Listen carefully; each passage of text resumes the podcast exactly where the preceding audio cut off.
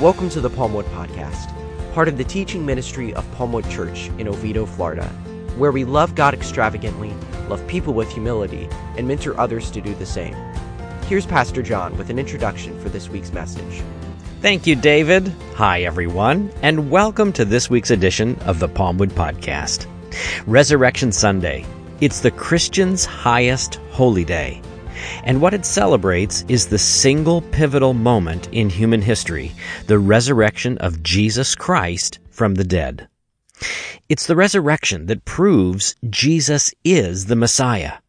It's the resurrection that finally defeats Satan and his plans to keep the world in sin bondage. The resurrection changes everything. This week's message, which is part of our series Know What You Believe, was recorded on Easter Sunday 2020 as the Palmwood Church gathered virtually to celebrate the Savior. Of course, our topic is the resurrection. May the Holy Spirit speak to you deeply in today's podcast.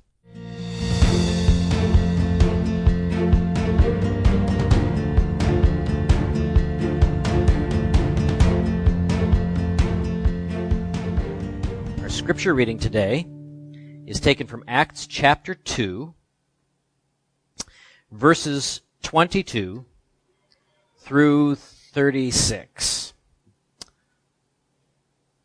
I'm reading from the New International Version. Men of Israel, Peter says, listen to this. Jesus, Jesus of Nazareth was a man accredited by God to you by miracles, wonders, and signs, which God did among you through him. As you yourselves know, this man was handed over to you by God's set purpose. Keep that in mind. And foreknowledge. And you, with the help of wicked men, put him to death by nailing him to the cross. But God raised him from the dead, freeing him from the agony of death, because it was impossible for death to keep its hold on him. David, speaking of King David here, said about him, I saw the Lord always before me because he is at my right hand and I will not be shaken. Therefore my heart is glad and my tongue rejoices. My body also will live in hope because you have not abandoned me to the grave, nor will you let your Holy One see decay. You have made known to me the paths of life. You will fill me with joy in your presence. Brothers, I can tell you confidently that the patriarch David died, was buried, and is in his tomb to this day. But he was a prophet, and he knew that God had promised him on oath that he would place one of his descendants on his throne. Seeing what was ahead, he spoke of the resurrection of Christ, that he was not abandoned to the grave, nor did his body see decay. God raised this Jesus to life, and we are all witnesses of that fact. And those that were around, many of them actually had seen him, so it was a true fact. Exalted to the right hand of God, he has received from the Father the promised Holy Spirit and has poured out what you now see and hear. For David did not ascend to heaven, and yet he said, The Lord said to my Lord, Sit at my right hand until I make your enemies a footstool for your feet. Therefore, let all Israel be assured of this. God has made this Jesus, whom you crucified, both Lord and Christ. Amen. Amen. Well, those of you who know me, you know that uh, I am a big Tolkien and Lewis fan. I love Lord of the Rings. Our family has probably seen Lord of the Rings enough that we literally could quote it line by line through the whole trilogy if we sat down and, and watched it. We love Tolkien. I love Lewis. C.S. Lewis was actually my first major book discovery as a kid. Uh, hated to read, didn't want to do any of it, and then I discovered the Chronicles of Narnia. And I love that Lewis, who I've probably read most of his books now, if not all of them, but he, they're very deep. Some of them are, are very theologically rich. I love that Lewis, in his Chronicles of Narnia, wanted to communicate to children, and frankly, to adults that need things on a child's level, um, some of the deep truths about the faith. And in The Lion, the Witch, and the Wardrobe, C.S. Lewis calls upon his primary character in that series, Aslan the Lion, who is a type of Jesus Christ in that book, to do something incredible. The White Witch, who is a type of Satan in the book, uh, she leads one of the four Pevensey children, the four main characters in the story, The Lion, the Witch, and the Wardrobe. She leads one of the brothers to actually betray his brothers and sisters and all of Narnia. And because of the betrayal now, according to the laws of Narnia, he belongs to her, the evil witch. And as the story unfolds, we learn that Aslan knows a way to redeem Edmund the the son, the the child that has has gone uh, has done treachery. Aslan gives his life on behalf of Edmund. And as the story unfolds, he makes the deal with the witch. The witch releases Edmund. And the next scene is just horrible. If you've seen the movie, you know what I'm talking about. It was displayed very well that, that the white witch takes Aslan and she is surrounded by all of her hags and ogres and, and all of those that are evil incarnate. And, and Aslan goes willingly into the midst of them and he is beaten and he is, he is bound so he cannot move. And the first thing they do is they disgrace him by shaving off his mane. And then they lay him on this sacrificial altar called the stone table. And it's, it's as old as Narnia. And according to the, the magic, the deep magic, the laws of Narnia, he must be sacrificed on that table to set Edmund free. And as the knife comes down in the hands of the white witch and, and plunges into Aslan killing him, the two Pevensey girls, Lucy and Susan, watch on in horror as Aslan dies. And as Aslan breathes his last, the whole evil company surrounding him puts up a great shout and celebration that he's finally gone. And then the White Witch leads them off to do battle so she can conquer Narnia. As they're leaving, Lucy and Susan go running back and they, they caress Aslan's dead body and they're weeping and they're sad and they stay there all through the night until morning and they decide they have to go back and tell their oldest brother Peter, who's now become the High King of Narnia, what has happened.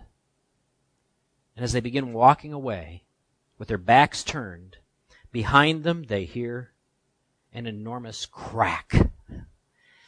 And they turn around in shock, and Aslan's body is gone, and the stone table is broken in two.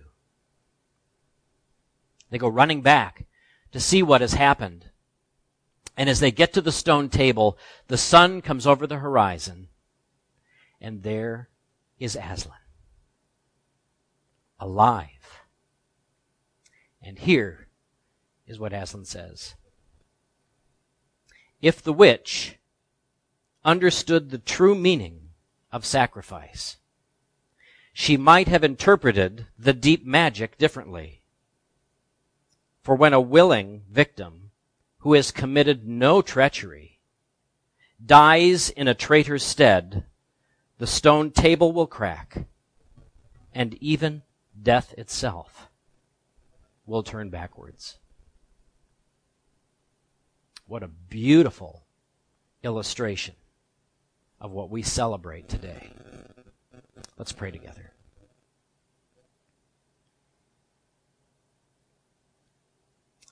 Gracious God and Father, it is so easy for us to fall into a pattern where we get religious on Christmas and Easter. We get religious around Mother's Day and, and some of these bigger holidays. But then we let the actions of our faith wane at other times. Father, my prayer today for me and, and everybody that's a part of this worshiping community right now, that we would be convicted by your Holy Spirit. That celebrating the resurrection is an everyday celebration. And that our worship and gratitude should not be seasonal, but be perpetual at the incredible news that Jesus did indeed die. He was mocked. He was beaten. He was disgraced. He was stripped naked before he was nailed to that cross. He was put on display at the crossroads so everybody would see him. He died. He was taken down and gently laid in a grave. But he didn't stay there. And because he rose again, those of us who have faith in him, today, on Resurrection Sunday, and every day, can have assurance that we too will live for all eternity in fellowship and a covenant relationship with God because of the sacrifice of the body and the blood of Jesus Christ our Savior somehow, Father, today, take this message that comes from a human mind, mix it with your wonderful and eternal word, and may it go deep to our hearts today, Jesus, that we may never forget the resurrection of Jesus and what it means for us. We ask this in his victorious name. Amen. Well, I want to tell you the resurrection is not a New Testament thing. People think the resurrection just came about in the time of Jesus, but really it was God's plan all along. It's been God's plan from the beginning. We are currently in a series, for those that may be visiting with us, where we're trying to really understand and articulate and have convictions of what we say we believe. It's one thing for Christians to, to espouse doctrine and theology and what we say we believe. It's another thing for us to completely base our lives upon it. So, to that end, we, we are right now going through a series that is modeled after the Apostles' Creed, the great statement of faith. We're going through it line by line, and we're learning what the Scripture says so that we can get to a place where that really is a deep conviction in our very souls. We, we base our life upon it. We've taken today's statement, which is, on the third day, he, that is Jesus, rose again from the dead. The resurrection of Jesus was God's plan from the beginning. It has literally been a part of his whole sequence of events. He's, he's known about it, he's seen it, he has planned it that through Jesus, his people would be set free. And as we'll see today, there are indications of the work of Jesus already immediately in Genesis chapter 3, where we learn about humanity's sin. Right after the first man and woman sinned against God and were sent out of the garden, immediately there is an indication of what Jesus would do. So we see that it dates all the way back to the very beginning. There is a clear indication of the resurrection of the dead throughout the Old Testament. You can see it in all of those various books and uh, uh, verses that I've, I've listed in the notes. By the time Jesus is born, there is already a very well developed theology of the resurrection among the Jewish leadership. In fact, there was a theological battle by the time Jesus comes on the scene. There's a theological battle over the resurrection between the two largest Jewish sects. There were the Sadducees, who denied any resurrection whatsoever. And then there were the Pharisees, who not only uh, believed in the resurrection, but they openly taught it to their disciples. Many Christians, for instance, have relied upon Isaiah 26 for comfort in difficult times. Uh, it's a fairly familiar passage. Um, if I'm just, I'll read a couple of verses to you, and, and those of you that have been there, you'll know it's, you will keep him in perfect peace, whose mind is set steadfast, because he trusts in you. Trust in the Lord forever, for the Lord, the Lord is the rock eternal. And so that, there's this, this great foundation of faith that comes out of this verse when people are having difficult times, like we're doing right now with the coronavirus. But few people realize that the prophet ends this psalm of praise in his prophecy with a verse about resurrection. Let me read to you Isaiah 26 verse 19. But your dead will live, their bodies will rise. You will dwell in the dust. Wake up and shout for joy. Your dew is like the dew of the morning. The earth will give birth to her dead. So all the way back in the time of Isaiah, there is a reference to the resurrection. In the prophecy of Ezekiel, chapter 37, the, the whole prophetic vision of the valley of dry bones is a resurrection story. The whole thing. Daniel, the prophet who went to the lion's den, receives a word from God about the end times when everything is going to come to a close, and he describes two different resurrections. Those that are faithful to God are raised to everlasting life, and the rest are raised to everlasting shame and contempt. Daniel 12 verses 1 through 4. Or how about Job? Job, who was a contemporary of Abraham. People don't realize because his book is in the middle of the Old Testament, they think that chronologically he comes in the middle of the story. He doesn't. He comes way at the beginning of the story. Job lived in the time of Abraham as Job is enduring all of his trials and his tribulations, he's watched his, his children killed and, and, and, and he's lost all of his worldly possessions and his friends are no help. I don't know if you're familiar with the story of Job. It's a depressing story. In the middle of this story, here's what Job says. He says, Oh, that my words were recorded or that they were written on a scroll that they were inscribed with an iron tool on lead, or they were engraved in rock forever. I know, says Job, my Redeemer lives. That in the end he will stand upon the earth after my skin has been destroyed, yet, yet in my flesh I will see God.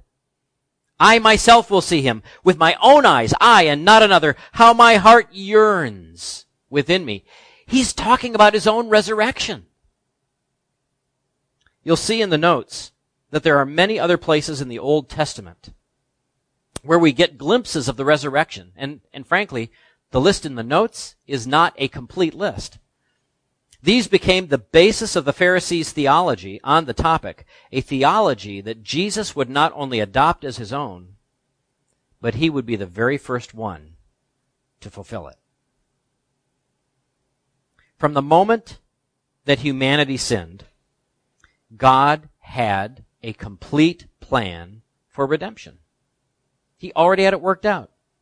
In Genesis chapter 3, the man and the woman sinned. They, they yield to Satan, the tempter, and literally turn their backs on God. It's a, it's a rebellion. It's a horrible rebellion. It, it sent all of humanity into sin.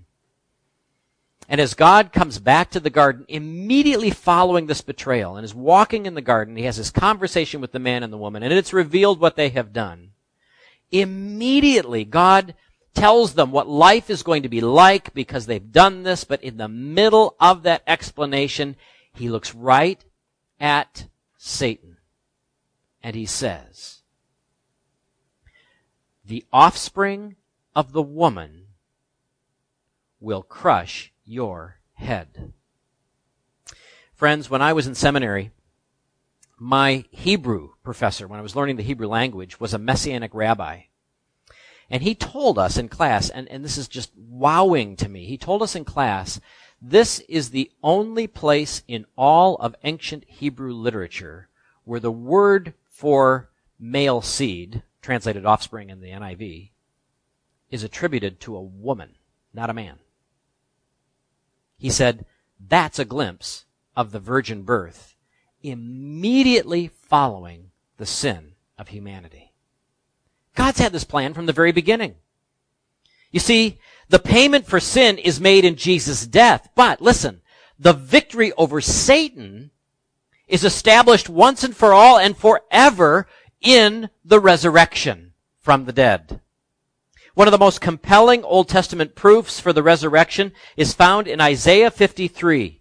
By the way, there's a lot of Jewish communities today that do not read Isaiah 53. They skip from 52 to 54 because Isaiah 53 so clearly points to Jesus and they don't believe that he is their Messiah, and so they just skip that part. But it's an incredible passage. I actually would, would recommend on this Resurrection Sunday, maybe one of the things that you can do is read that chapter. It's very profound. Hundreds of years before the birth of Christ, Isaiah prophesied. Listen to verses 8 through 11 in this prophecy as Isaiah speaks of his suffering servant. Who can speak of his descendants? For he was cut off from the land of the living. For the transgressions of my people, he was stricken. He was assigned a grave with the wicked and with the rich in his death, though he had done no violence, nor was any deceit in his mouth. Yet it was the Lord's will to crush him and to cause him to suffer. And though the Lord makes his life a guilt offering, which is exactly what happened, he will see his offspring and prolong his days, and the will of the Lord will prosper in his hand. After the suffering of his soul, listen, he will see the light of life and be satisfied.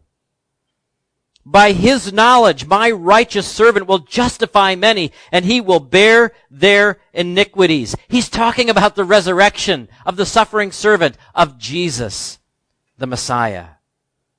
David prophetically writes about the resurrection of one of his own descendants, Jesus, in Psalm 16 verses 8 through 11. And Peter, as he's preaching on the very first day when the church is born, at the day of Pentecost in Acts chapter 2, it was our, our passage this morning, Peter refers back twice, two different times, to David's psalm in talking about what Jesus has accomplished. Take a look at Acts chapter 2, verses 25 through 31 way, way before Jesus was born. God's incredible plan, including the resurrection, was already established. And the great work of Christ, the Messiah, would be accomplished as he rises from the dead. So let's look at the resurrection itself.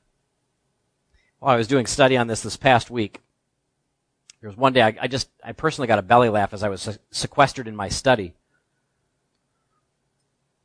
preparing for the message because I went to one of my old favorites, theologian Millard Erickson, and just reading about his unpacking of the resurrection and its meaning. meaning. And uh, he says this. I just, I think this is, it just gives me joy. Yeah, let's put it that way. The resurrection is particularly significant for inflicting death was the worst thing that sin and the powers of sin could do to Christ in the inability of death to hold him is symbolized the totality of his victory. What more, I love this, what more can the forces of evil do if someone whom they have killed does not stay dead? Isn't that great? I love that statement. Jesus didn't stay dead. Jesus rose from the grave. And, and we have the testimony that he was not only seen by his disciples, by the apostles, but by hundreds of people. There are records outside of the Bible that tell us this. In fact, one time, shortly after his resurrection, he was seen by over 500 people at one time. Incredible. The resurrection was the heart of the early Christian message. And it must be the heart of our ministry and our message today as well. The resurrection proves so many things, friends. The resurrection proves the rule and reign, the kingdom of our triune God. There is no more powerful demonstration of the rule and reign of God than the resurrection itself. God the Son, Jesus, He tells us while he's still alive and walking the earth that no one takes his life from him. He gives it up of his own accord. And then he follows that statement. That's John chapter 10 verse 18, I think. He follows that statement by saying, I have the authority to lay it down and I have the authority to take it back up again. God the Father raised him it was impossible for death to keep him in the grave. We read that in Acts 2, 24 today. God the Holy Spirit raised Jesus from the dead. And this comes from Romans 8 verse 11. And the promise that Paul, that Paul tells us in his, his letter to Rome is that for all those who believe in Jesus, the Spirit will do the same for us one day. That we also will be raised from the dead. The Father, the Son, and the Spirit together are involved in the resurrection of Christ, proving their rule and reign. The resurrection proves that Jesus is the Son of God. Think back to last week's message, if you were with us, because that was, we talked about Jesus being the Son of God. Last week's message, we said that Jesus is the Christ, the Messiah. Jesus is the one and only begotten Son of God. The rest of us are adopted. And we said that Jesus is Lord. He's master over everything. All of these are confirmed by the resurrection. Listen to Matthew chapter 16, verses 1 through 4. The Pharisees and the Sadducees came to Jesus and tested him by asking him to show them a sign from heaven. He replied, When evening comes, you say, it will be fair weather, for the sky is red. And in the morning, you'll say, well, today will be stormy for the sky is red and overcast. You know how to interpret the appearance of the sky, but you cannot interpret the signs of the times. A wicked and adulterous generation looks for a miraculous sign, but none will be given to you except for the sign of Jonah. We'll talk about that in just a second. And then Jesus got up and walked away from them. the sign of Jonah is a direct reference to the resurrection. If you know the story of Jonah, Jonah was swallowed by a big fish. He was in the belly of that fish for how long? Three days. And then the Lord caused the fish to spit him up on dry land where he could go into Nineveh and do his redemptive ministry. The resurrection proves that Jesus is the Son of God. The resurrection validates all of Jesus' teaching and promises, and in particular, what he taught about the resurrection. Do you realize that Jesus teaches about his own resurrection in several different places? For example, in your own time, you might look at Matthew 12 verse 40, Matthew 17 verse 23, Matthew 20 verse 19. Jesus explains to his disciples about the suffering that he's going to have to go through way before he actually starts suffering. Matthew 16, 21. After his transfiguration, that moment where Jesus, while he was still walking the earth, was completely glorified and looked like himself, his heavenly self, before Peter, James, and John. As they're walking down the side of the mountain, going back to where the rest of the disciples are, he tells the three of them not to tell anybody about what they've seen until after the resurrection. Matthew 17 verse 9. During the Last Supper, which we just commemorated through communion, he tells his disciples the things that they need to do after he is raised from the dead. Matthew 26 verse 32. Jesus even hinted to his resurrection to the religious leaders, and they did not like that one bit. John 2 verse 19. The resurrection proves that Jesus is the very source of all life in John chapter 1, we've talked about this the last few weeks as well, but in John chapter 1 verses 1 through 3, it, it talks about how Jesus was with God in the beginning, how everything that was created was created through Jesus. Jesus is the Word. When, if you go back to Genesis to the creation account, it says, and God said. Every time God said, it was Jesus, the Word, that went out and did all of the creating. And then John goes on to say that He is the life.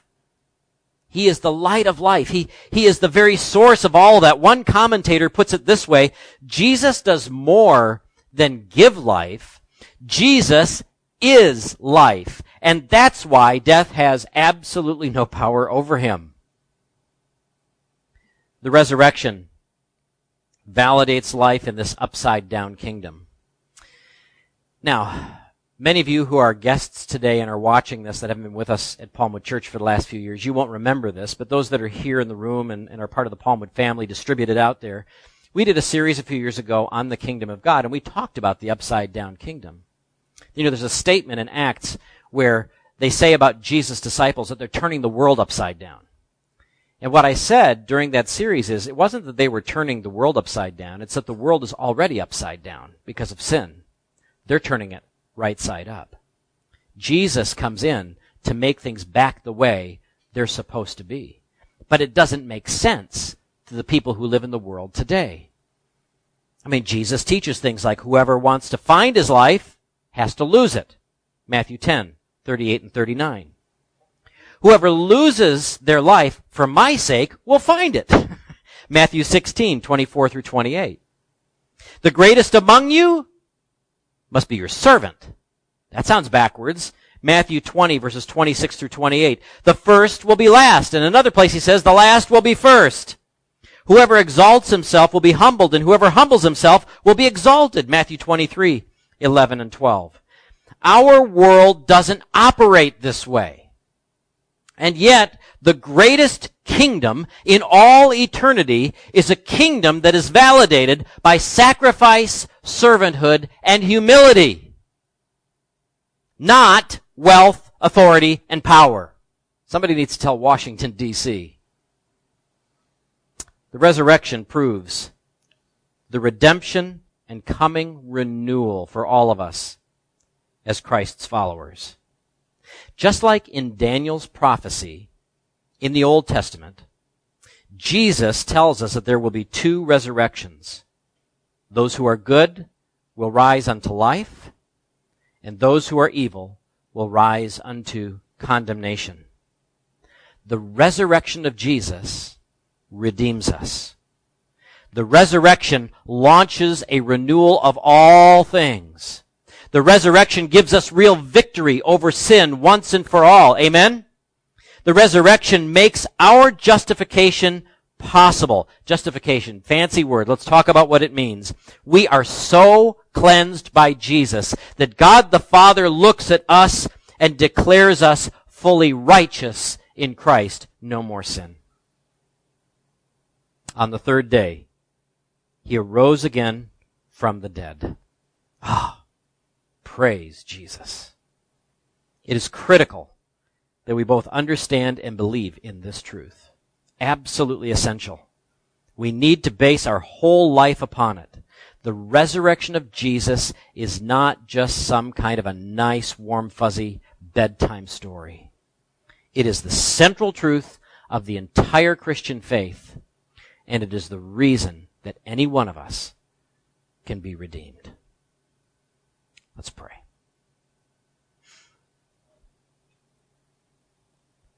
Father, make these words echo in our minds and our hearts today and every day, bringing us back to this truth over and over and over again. So this becomes our new starting point. He is risen. He is risen indeed. Alleluia. Oh, Holy Spirit, make it so in our hearts. Amen. Thanks for joining us for the Palmwood Podcast.